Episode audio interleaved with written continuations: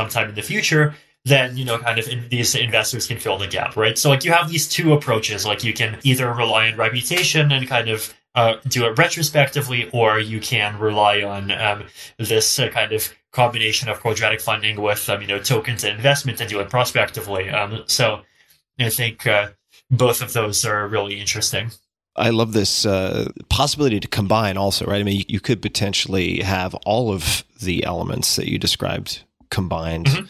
And yeah. uh, Noel, you, you sound like you want to jump in. I was just thinking that the campaign financing kind of works a little bit like this. Um, maybe mm-hmm. accidentally, mm-hmm. maybe the system has just navigated to it through kind of a complex systems level intelligence. But if you look at campaign financing for when people run for office, there's a maximum limit they can get per donor, right? And so an individual can only gift a certain amount to a congressman or to a senator or a presidential candidate. And then the feds also have matching funds on top of that. So it's a combination of these schemes because by limiting the amount that any one person can give, you're sort of creating a quadratic, although it's not truly quadratic, like I, you know, someone very wealthy, I guess they could give a lot more through a, a side vehicle, but then that's less efficient because they're not allowed to coordinate with the main campaign. So uh, there's kind of a really badly implemented version of quadratic funding funding with matching dollars already in existence in federal campaign financing. Hmm. That's a good point. Yeah. Uh, yeah, Vitalik, uh, are, what areas of, of scientific inquiry or research are on your short list of most personally interesting at the moment?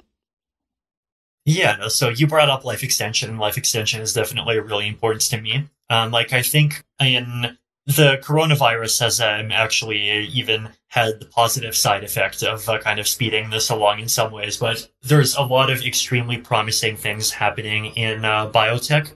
I think there's a very significant chance that like where we're standing today is basically is for biotech the equivalent of where computers were in 1950, right? And so if you imagine, you know, the difference between the ENIAC and, um, you know, like a modern uh, kind of laptop or a smartphone, that's the difference that we're going to see between the biotech of a 2020 and uh, the biotech of 2090. And so, if right now we can already come up with uh, vaccines for a virus, uh, well, a, a, year for deployment to start, but really the whole the whole thing actually happens much faster, and uh, you know most of the delay can be blamed on like bioconservatism, but that's you know a whole other discussion. If you go from even there and then uh, you know add 70 years of progress to that. Like it's you know, it's very easy to see just even the process of aging turning into something that just becomes reversible and it being a regular thing for people to live um, you know one and a half uh, two centuries and then um, uh, go even further from there. There's just a huge uh, kind of nice uh, humanitarian outcome that can come from that.